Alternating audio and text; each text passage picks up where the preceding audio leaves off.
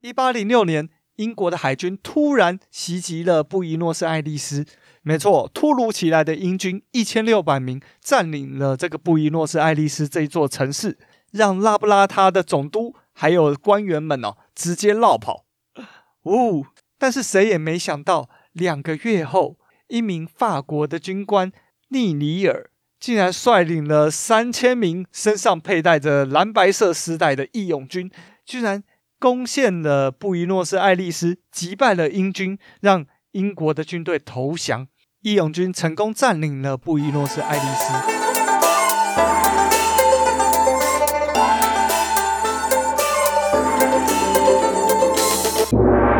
欢迎回到天下第一台，我是噗咕鸟。天下第一台是个历史时事型的频道，为您带来各种世界上第一，特别是台湾的第一。那今天要为各位带来的就是 EP 六十五世界杯夺冠，梅西的故乡。从天堂跌入地狱的阿根廷之开国五月革命的故事，以及国旗的由来。哈，说要讲阿根廷，已经讲了非常久了。我从梅西还没有带领阿根廷国家队拿下世界杯大力神杯之前，就想讲了。先来讲一下梅西好了。我从二零一零年。我就在看梅西踢世界杯了。当年的世界杯，我正就读硕士班一年级。那时我就想，这是我人生中 唯一一次有机会看完完整的六十四场比赛，所以我确实就完整的看完这六十四场比赛。而且他有那个同时开踢的比赛嘛，我是开双萤幕哈，同时观看，超爽的。好，这样的好日子是回不去了。也许哪年，好，我退休了，才有这个闲情逸致吧。哈哈。然后这几年看他拿了七次的金球奖，六次的世界足球先生，一次的奥运足球金牌，还有去年哈两个 呃一个多月前举起的大力神杯，也就是世界杯冠军呐，真的是一圆美梦啊。这个象征足球界的最高荣誉，终于让梅西拿到了。而梅西在 IG 上面 PO 的那一张他举起大力神杯的贴文，至今哦有七千五百万个赞，一瞬间成为 IG 历史上最多赞的文章。哎，你知道第二名是谁吗？第二名叫做 World Record Egg。好，就是这个 IG 账号就叫世界纪录蛋，哈，这个蛋，这一个 IG 账号，这一则贴文就是专门为了当上 IG 上面最多点赞的贴文而存在的。当时这个贴文历经九天之后，终于登上 IG 最多点赞文章，而至今呢，它有五千九百万个赞，远远不如梅西。在夺下世界杯冠军后的记录哦，由此就可以知道梅西到底是在这个全世界范围内是多么得人心啊，是多少人心中的偶像啊！而眼看这个世界巨星就快要退休了，所以我趁机要来赶快跟大家讲这个我一直很想讲的主题——阿根廷的历史。好的，节目进行到这边。就要马上进入一个环节，就是留言回复时间。哎哎哎，各位听众朋友啊，最近不太捧场啊，Apple Podcast 上面没有新的留言。好，欢迎各位听众朋友，喜欢我节目的话，请上 Apple Podcast 给我五星评价，并且留言哦。我的每一档节目开头都会回复一个听众留言。那今天要回复的留言就不是在 Apple Podcast 上面了。今天要回复的留言是在限动上，哈，IG 的限时动态上面。这个限时动态是转发了我在 IG 上面的文章，哪篇文章呢？就是 EP 六四我介绍灌篮高手的那篇文章啊。而把我灌篮高手的贴文分享到现实动态的人呢，可是大有来头啊。他叫做粗劣的厌世香菜，他的 IG 呢有两千多的粉丝。而他的脸书呢有两万多的追踪啊！掌声鼓励！呼！好，小弟真是受宠若惊啊！希望继续朝着菜菜小姐努力。那厌世香菜他在转贴我的贴文的时候说了什么呢？他说：“真的是谢谢噗咕鸟做了这一集整理，帮我这个灌篮小白补充了好多背景脉络。一边听一边我也热泪盈眶啊！括号双鱼座总是容易入戏，好好听，而且刚好是辱华的六十四集，推推擦滴滴耶！感谢厌世香菜。”真是太感动了，呵呵呵呵，竟然有人听我的节目听到热泪盈眶，我也是啊！谢谢你，谢谢你哦！我真的原本很害怕，呃，我讲的不够好。那谢谢菜菜的鼓励，我会继续越做越好的。所以还没有听哦，EP 六十四的朋友哦，请回去听一下哦。那关于六四这个关键字哦。一九八九年，在六四天安门广场发生的六四事件，哎，有机会，有机会，我一定会专门做一期来跟大家讲当时发生了什么事情。而且随着越来越多的人出来回顾那一段往事哦，我觉得呃六四的真实轮廓也是越来越明显。再加上当时其实就有很多外国媒体的报道，以及台湾媒体的报道。而且都有很多录像有流出来嘛，所以改天我们就来讲讲六四天安门事件吧。那可能会挑个好日子来讲吧。好的，那 EP 六十四灌篮高手，我里面有讲了井上雄彦他本人这个作者的故事。那这一集有提到的梅西，未来呢，我应该也会做一集关于梅西的故事。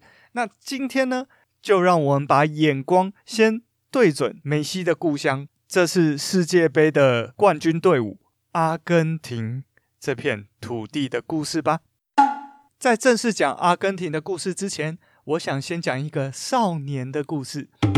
有一个少年，他十三岁，他叫做马克。因为他家里很贫困呐，那他身处的国家经济又很萧条，所以他的母亲安娜不得不到海外去工作。但是安娜出去工作之后，哎，就没有了音讯，怎么不写信回来了？于是马克就孤身一人远渡重洋，前往海外寻找母亲。马克在过程中遇到了种种的困难，但是他在许多人的帮助之下，最后终于找到妈妈，和他的妈妈一起回到了他的故乡。以上这个故事出自于一九七七年在华视播出的日本动画，叫《万里寻母》，而日本的原名叫做《寻母三千里》。这个动画导演叫做高田勋，应该很多人听过他的名字。前阵子还有他专门的展览哦，他就是《萤火虫之墓》《熊猫家族》这两出我非常喜爱的动画的导演。那也因为这一出动画在二零零五年到二零零六年华视也有拿出来重播，所以大家可能多少有看过，有一点印象。而这个故事的原型其实是出自于意大利作家艾德蒙特·德·亚米契斯在一八八六年的作品，这个作品叫《爱的教育》，而其中主角马克所在的那个经济萧条的国家就是意大利。这个作者本身的国家，而故事中马克的母亲安娜前往的工作地点，那个经济繁荣的国家，那个需要他去打工补贴家用寄钱回来的那个国家，叫做阿根廷。这个就是一八八六年的景象。咦？哇哦，是不是有点颠覆了大家的想象呢？哇，意大利这个国家的人要去阿根廷打工。如果是现在来讲这件事情，会有那么一点像呃台湾人要去越南打工的那种感觉哦。这边不是对越南不尊敬哦，单纯就是描述那个呃经济好的国家要到经济不好的国家去打工的感觉。因为大家都知道，意大利是一大堆奢侈名牌的来源地哦。GUCCI 啊，Prada 啊，阿玛尼啊，那跑车方面还有法拉利啊，玛莎拉蒂啊，兰博基尼啊，听到这些品牌的名字，你是不是都快要晕倒了？哎呀，虽然最近有听说意大利的经济状况没有那么好，但它状况再不好也是 G 八就是八大工业国的成员之一啊。那我查了呃，二零二一年的国际货币组织的排名哦，名目 GDP 的国际排名，意大利也是第八名。而台湾是第二十二名，那那个曾经经济繁荣无比的阿根廷呢？哎呀，不好意思，是第三十一名。Oh no！整个阿根廷那么大的国土面积，它的 GDP 的总额只有台湾的六成不到。而二零二二年更是阿根廷悲喜交加的一年哦。我们先来讲喜的部分啊。这一年，二零二二年，阿根廷拿到了史上第三座的大力神杯，举国欢腾啊！首都布宜诺斯艾利斯总共有五百万人上街庆祝啊！哎，阿根廷全国的人口才四千五百万呢，也就是有九分之一的人口都跑到街上去庆祝阿根廷获得世界杯的胜利。这让国家队游行的巴士连动都动不了，最后国家动用这个直升机来让这个国家队坐着直升机来游行。虽然阿根廷全国上下此时是如此的欢乐，如此的开心哦，但是同时这一年阿根廷的整年度通膨率来到了九十四趴，也就是一盘原来一百元的意大利面。过了一年，到二零二三年的一月，它变成了一百九十四元。哇哦，怎么受得了？所有的东西都贵了快两倍耶！阿根廷去年的经济是真的不好啊。当然的，全世界通膨率都非常高。欧盟全年的通膨率是九点三趴，而台湾全年的通膨率是二点五九趴。哇哦！我们都在想说，哇，全世界都在通膨了，但是那个通膨率相较于阿根廷的九十四趴是十倍以上的差距。是什么让阿根廷从一八八六年那个各国人民要过去移民啊、过去打工啊的那个年代，转变成现在二零二二年经济那么萧条的状况呢？我们就来从这个国家是怎么建立的说起吧，因为。这个国家从建立之初就隐藏着许多危机呀。好，各位观众听到这边，如果你还没有订阅我的频道，请麻烦订阅一下哦，感谢你，这样你才不会错过我接下来的每一集节目哦。好的，那在进入阿根廷的故事之前，我们要先来认识另外一件。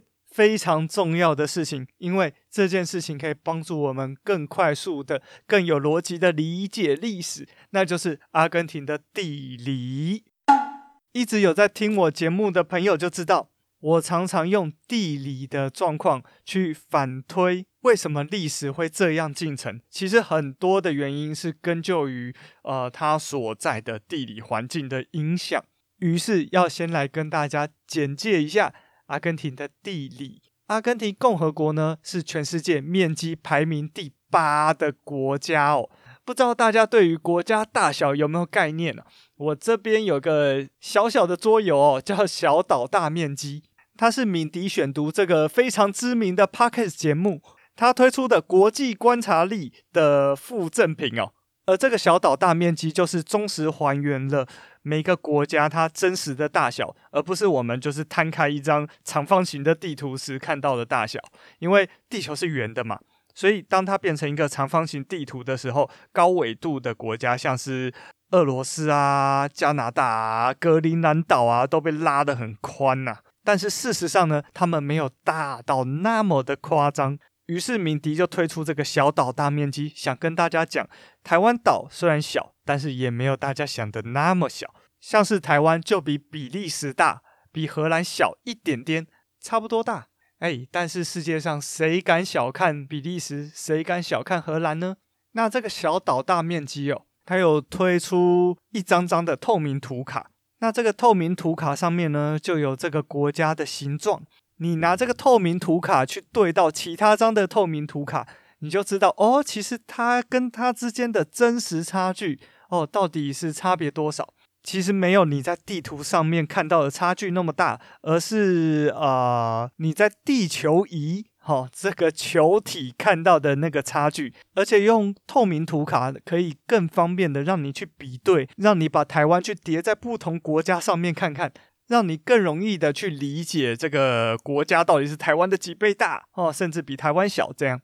那这个桌游其中有六个国家是没办法用透明图卡来呈现的，因为他们真的太大了一点。其中就是俄罗斯、加拿大、中国、美国、巴西和澳洲，就是世界上面积前六大的国家的排序啊。那第七名有被做成透明图卡，那就是印度。第八名阿根廷呢？诶，哦，他没有做，他做了第九名的哈萨克哦。哈萨克也是非常大的一个国家，最大的内陆国。他还做了十三名的墨西哥，跟第三十七名的智利。那我们知道，智利呢，其实就在阿根廷的旁边。智利是全世界最细长的国家哦。那它的高度大致和阿根廷差不多，所以由此可知，你也大概知道阿根廷是多大了。那阿根廷共和国呢，位于南美洲的东南边。是一个嗯棒棒腿的形状，而南美洲的第一大国家是巴西，那第二大国家就是阿根廷，而阿根廷也是讲西班牙语里面最大的国家，是一个幅员辽阔的国家哦。它的西边呢，跟智利与安第斯山脉为界，北边呢靠着玻利维亚跟巴拉圭，东北边呢和巴西接壤。那它东边还有个国家叫乌拉圭。接着呢，就是整片的南大西洋。那它的南边和智利平分了大火地岛，面向德雷克海峡和南极大陆相望，是世界上最南端的国家。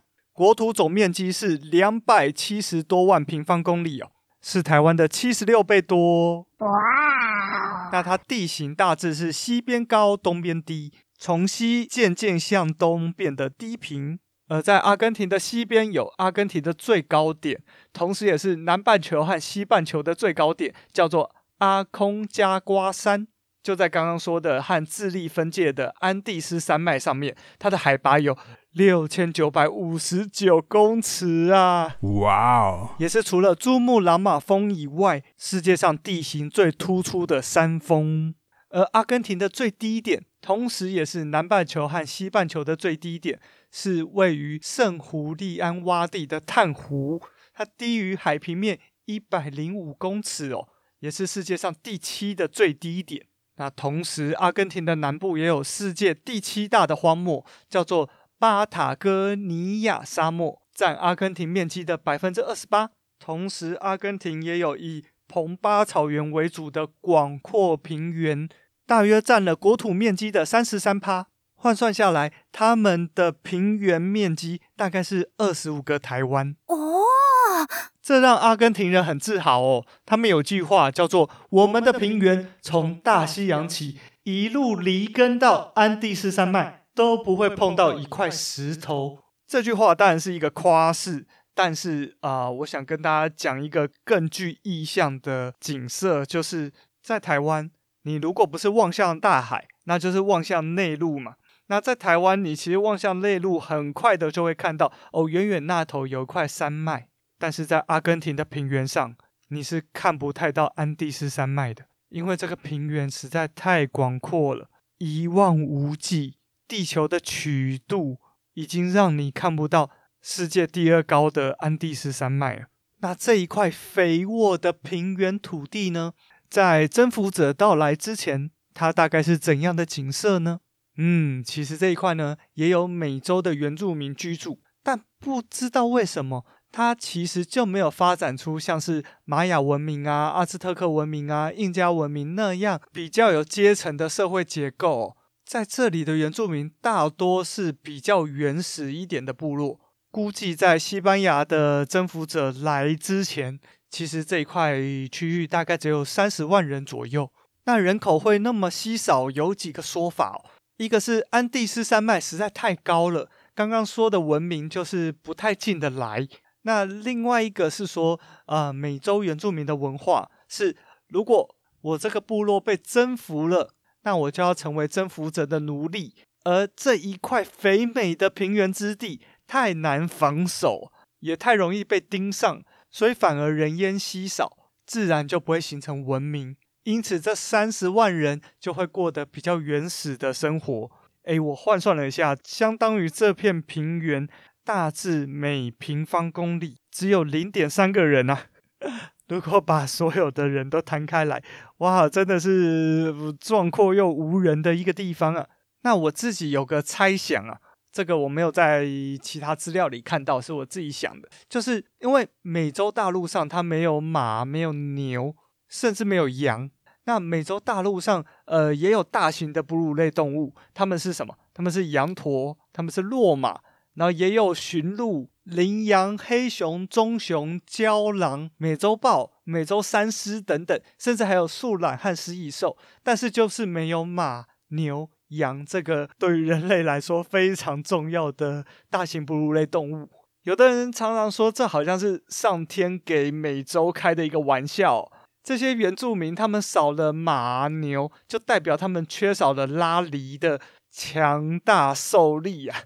那没有这样的野兽的力量，他们也就自然的没有发展出车轮，所以他们的农业一直是很粗放的，叫做刀耕火种，就是他要砍树来烧森林来当肥料，才能补足我们拉犁翻土的那个效果。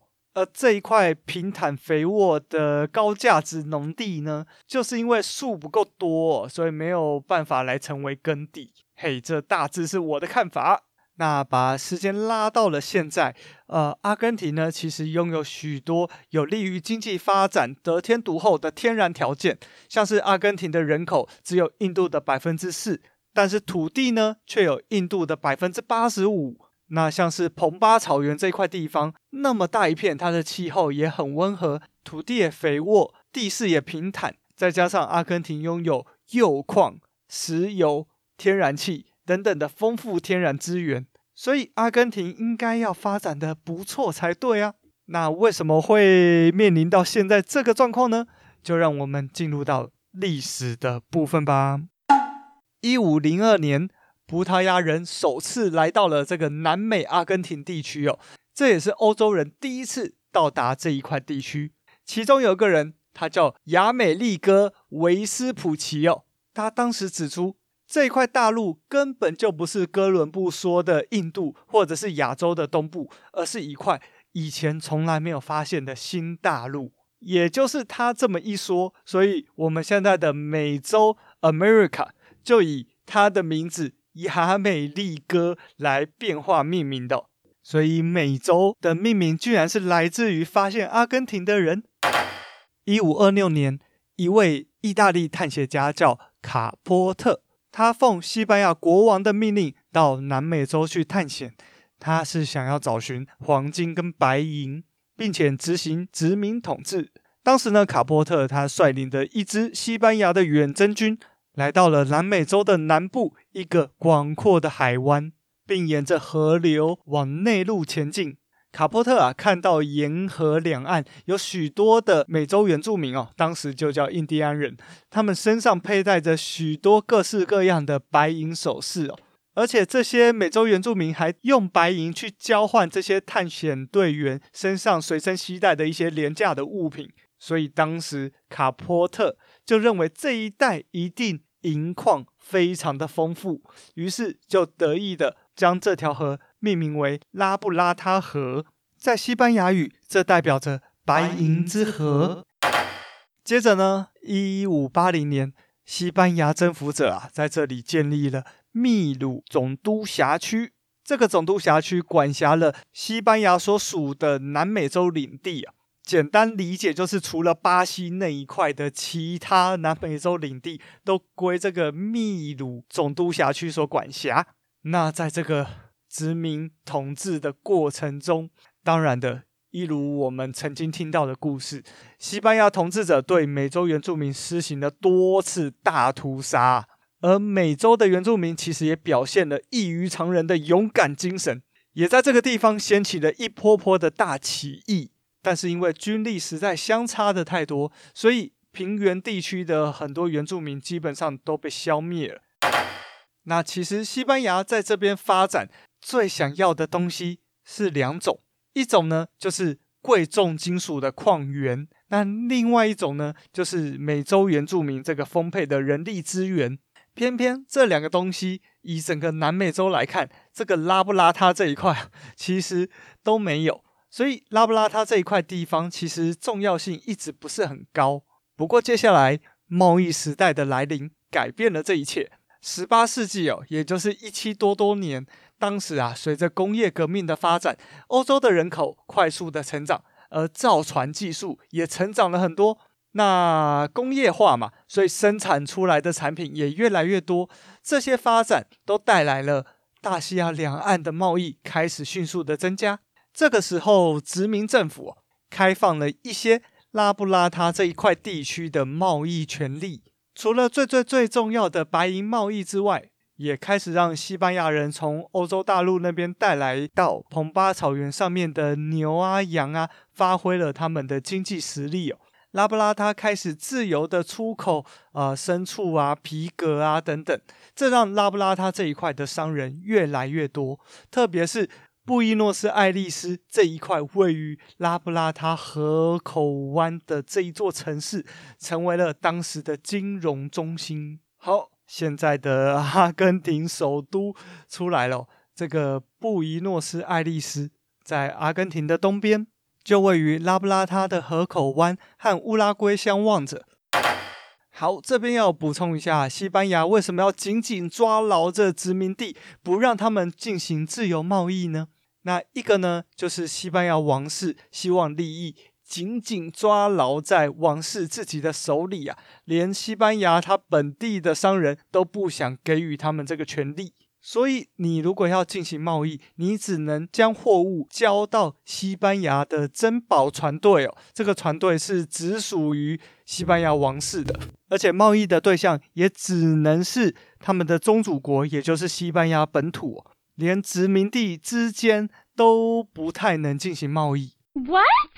好，那第二个呢，是当时的葡萄牙跟西班牙，他们瓜分了南美洲嘛。但是葡萄牙和西班牙其实是敌对的状态，而其中葡萄牙和英国是一个同盟，那西班牙和法国是另外一个同盟，所以西班牙当然会严格的禁止。啊、呃，的殖民地和葡萄牙和英国来进行贸易，避免任何的金钱或者是物资交到他们手上啊。而现在它开放的贸易权限呢，就是呃，不再只能由这个西班牙珍宝船队来进行运输贸易，而是西班牙的商人也可以自己开船进行贸易哦。那。虽然是这样说，不能跟这个葡萄牙和英国进行贸易啊，但是其实，呃，布宜诺斯艾利斯这些港口城市哦，都还是有偷偷的在跟葡萄牙和英国进行走私贸易。这也是布宜诺斯艾利斯慢慢的呃兴盛的原因啊。毕竟你的贸易如果都被严格的限制，那自然这个地方就不会兴盛起来。而随着时间的演进，西班牙政府越来越发现这个内陆的这个白银矿源地波托西这个城市非常非常的重要。那为了彻底的保护这个城市，西班牙它增加了镇守这个布宜诺斯艾利斯的军人规模。那因为贸易的渐渐兴盛，还有镇守河口海湾的这个军事要地。这两个原因让布宜诺斯艾利斯从一六二零年的一千人小镇变到一六八零年的五千人，再成长到一七六零年的两万人哦。没错，当时的尺度就是这样哦，就是 两万人其实就是一个不小的城镇哦。那虽然这块区域看起来是越来越重要，但是西班牙殖民政府啊。一如其他的殖民政府一样，有些做法越来越不得人心哦。他有几个措施，从我们现在的眼光看来是很莫名其妙的，就是他严禁社会不同阶级的之间的通婚，那他也严定不同的阶级应该穿着不同的服饰。他还严禁中下层人士喝酒和携带武器。那他也严定中下层的人不可以认识字啊，并且他严厉的惩罚违反规定的人。好，我一连就讲了五个严呐、啊。总之啊、西班牙这个殖民者，他为了让底层的人民没有任何反抗殖民统治的能力，于是定了那么多条规定哦。那这让矛盾哦一直在这块区域里，呃，盖在这个闷锅里面哦。这个民怨一直藏在这一块民间里。一七七六年呢，这一年建立了拉布拉他总督辖区。好，之前是秘鲁辖区嘛。那秘鲁当然离这个阿根廷这块区域是非常的遥远的。那随着这一块人口越来越增多，当然也就建立了对应的拉布拉他总督辖区。它的范围呢，包括了现在的阿根廷、乌拉圭、巴拉圭、玻利维亚，哦，也是很大一块。那这个拉布拉他总督辖区呢，它就以现在的阿根廷首都布宜诺斯艾利斯当做这一块地区的总督首府。然后这时稍微改革了一点点，也就是它再放宽了一些些贸易上的限制哦。那这个一七七六年，大家有没有想到？哎，同时发生了什么事情呢？嘿，没错，这是美国发表独立宣言的那一年呐、啊。那美国的独立运动其实也启发了许多阿根廷人，认为，哎，北美建立了一个美国这个独立的国家，那阿根廷是不是也可以独立成为一个国家呢？这个就是一七七六年哦，哇！讲的有点久，我们来定年份一下哈，就是这个一七七六年对应到的是台湾的清领时期，那一年发生了清廷允许了官员可以携带他的家眷来到台湾哦，也就是从消极统治慢慢的一步步要转向积极统治的这个过程。那这个时候其实清朝大清帝国已经统治台湾九十四年了。你就知道这个前九十四年是多么的消极啊！好的，那我们把镜头再转回阿根廷哦。那一七七六年接下来发生了哪一件大事呢？嘿，对历史比较敏感的朋友，这个时候也想到了，接下来发生了一起震惊世界的大事，至今都影响非常啊。那件大事谁是主角？法国，没错，法国出大事啊。这一件事就是法国大革命。随着一七八九年，因为巴黎市民对税制的严重不满，所以攻陷了巴士底监狱。接着，一七九二年建立法兰西共和国。一七九三年，将法兰西国王路易十六送上了断头台。哎，这些种种的举动，让欧洲这些以君主制为国家的贵族们，哈，君主们。都害怕他们的国家也掀起这个民主革命的风潮啊，于是纷纷反对这个法国大革命，也反对这个法兰西共和国。这让啊、呃，当时的神圣罗马帝国啊、英国啊、西班牙、葡萄牙、荷兰等等组成了反法同盟。但是法国不是省油的灯呐、啊！一七九五年，法国的军队就越过了比利牛斯山脉，占领了西班牙的东北部。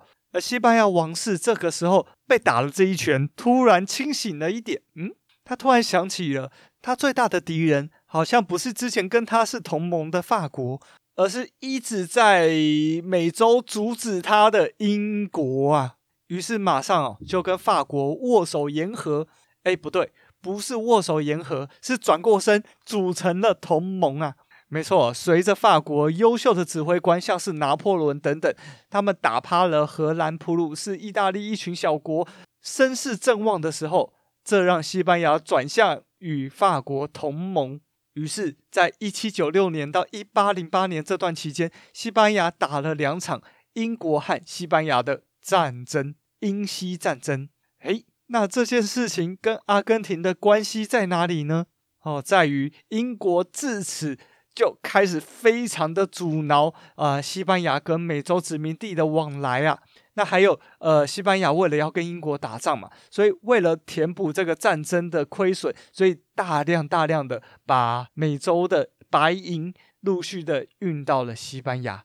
这导致哦，在南美洲这一块地的殖民政府，它财政空虚啊，哦，钱都被运走了嘛，所以他们为了维持殖民政府的运作，就要加强他们的课税。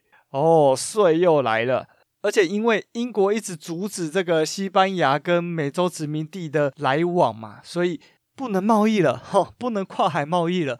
那这一些西班牙殖民地自然就是萧条了起来。一八零六年，英国的海军突然袭击了布宜诺斯艾利斯。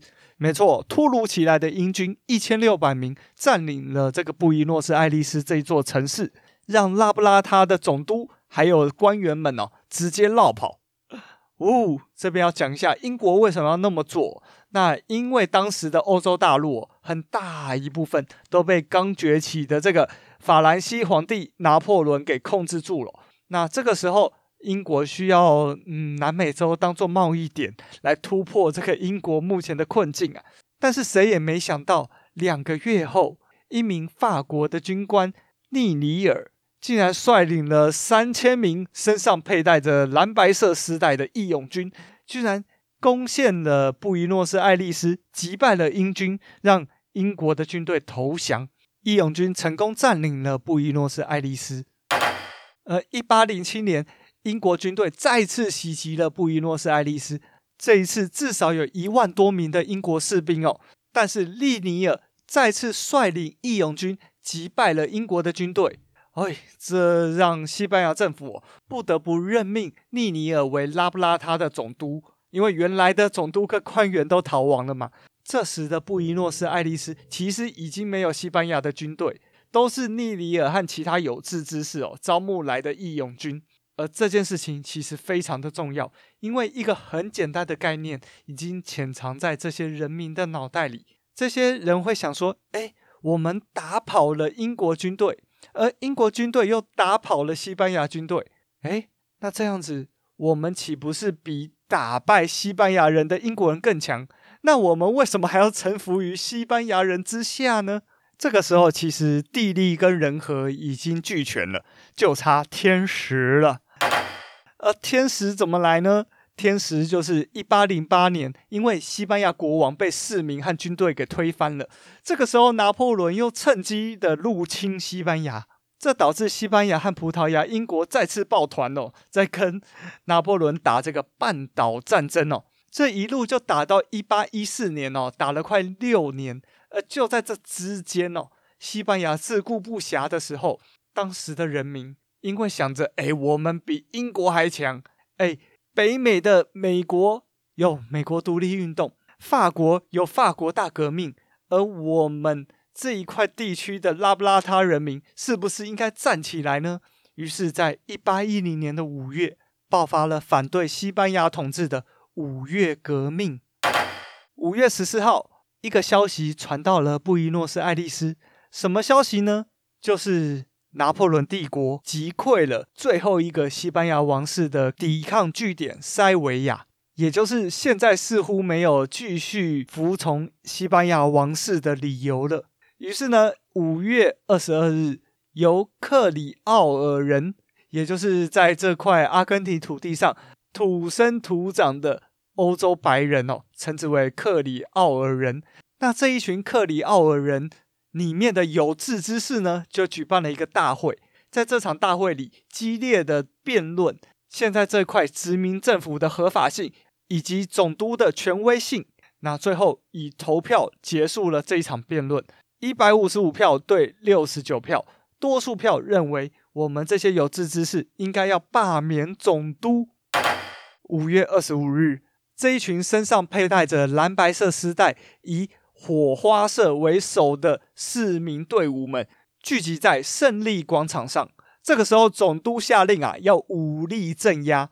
不过，当时的军官没有服从这个命令，而群众为了让总督彻底的辞职，所以这个时候，这些群众直接闯进了总督府，包围了当时的总督，让总督以维持公共安宁和避免更大混乱的考虑下，自愿辞职总督。那这一群革命分子宣布成立了新政府。这时啊，原本阴阴的天空突然阳光露脸，这一刻的阳光普照被认为是一项吉兆，因为印加帝国的守护神就是太阳神印帝。于是这一早的群众聚集广场被改名叫五月广场，而这一刻的太阳被称为五月太阳。而这一场由蓝白丝带的市民们发起的新政府革命，就是后来阿根廷国家的开始，被称之为五月革命。而阿根廷的国旗也因此变成了蓝白蓝相间，中间有一颗五月太阳。好的，以上就是今天从天堂跌入地狱的阿根廷，它的开国五月革命的故事以及国旗的由来。以上的内容来自阿根廷史探戈的故乡何国士老师的著作，以及各式各样的网络文章，还有我原来就了解的知识。如果喜欢我的节目，请上 Apple Podcast 给我五星评价。每一集的一开始，我都会回复一个听众留言哦。那不论你在哪个平台听到我的节目，都拜托你按下订阅的按钮，这样才不会错过我接下来的节目哦。那天下第一台也有脸书粉丝页、脸书社团跟 IG，都欢迎按赞、订阅、追踪、加入。那如果你非常支持我，也欢迎透过一杯咖啡的价格的鼓励，让我持续拥有制作好节目的最大动力。连结都在资讯栏。谢谢大家，那我们下一集见。